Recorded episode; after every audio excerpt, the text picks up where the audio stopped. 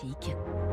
3 minutes pour la planète. Bonjour Baptiste Gabory. Bonjour François, bonjour à tous. Une bataille importante se joue aujourd'hui au Parlement européen au sujet des aires marines protégées. Elles sont de plus en plus nombreuses. L'Europe en a fait un axe majeur de sa politique de préservation de la biodiversité, mais dans beaucoup de ces aires marines, le chalutage de fond est toujours autorisé.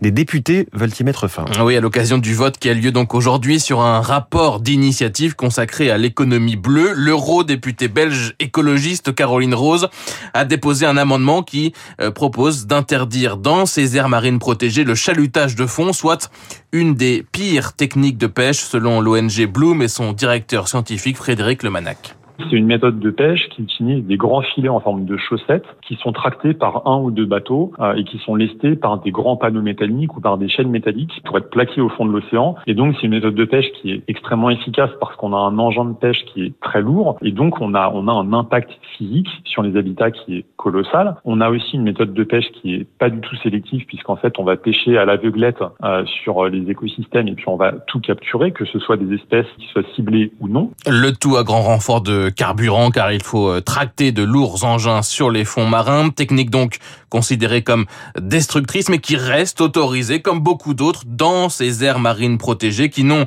de protégées que le nom selon l'ONG Bloom. On a des aires marines protégées en Europe qui sont plus chalutées que les zones qui ne sont pas protégées, donc on marche sur, complètement sur la tête. En France, par exemple, on a 11 niveaux de protection et, les, la pêche industrielle destructrice est autorisée dans quasiment toutes. Donc en fait, quand on regarde les zones qui sont strictement protégées sur le littoral français, en Manche ou euh, dans l'Atlantique, on est à 0,005% de protection stricte. Le député européen français Pierre Kerleskin, président de la commission euh, pêche au Parlement européen, membre du groupe euh, Renew, proche d'Emmanuel Macron, propose lui d'interdire les méthodes nuisibles de pêche dans les aires qui sont strictement protégées, c'est-à-dire dans moins de 1% des eaux européennes, et ensuite de lancer une étude dans chaque aire marine pour regarder cas par cas. Par exemple, vous avez des endroits où on met des aires marines protégées pour protéger des oiseaux. Bah, qu'est-ce qui est impactant pour des oiseaux? Pour l'essentiel, c'est des palangres, ces grandes lignes avec des hameçons, c'est certains filets, mais c'est par exemple pas le chalut de fond. Par contre, si vous êtes sur un herbier de Posidonée en Méditerranée et que vous le ratissez avec un chalut, effectivement, là c'est impactant. Et interdire le chalutage de fond, donc quand cela est nécessaire, mais pas partout, pas tout le temps, cela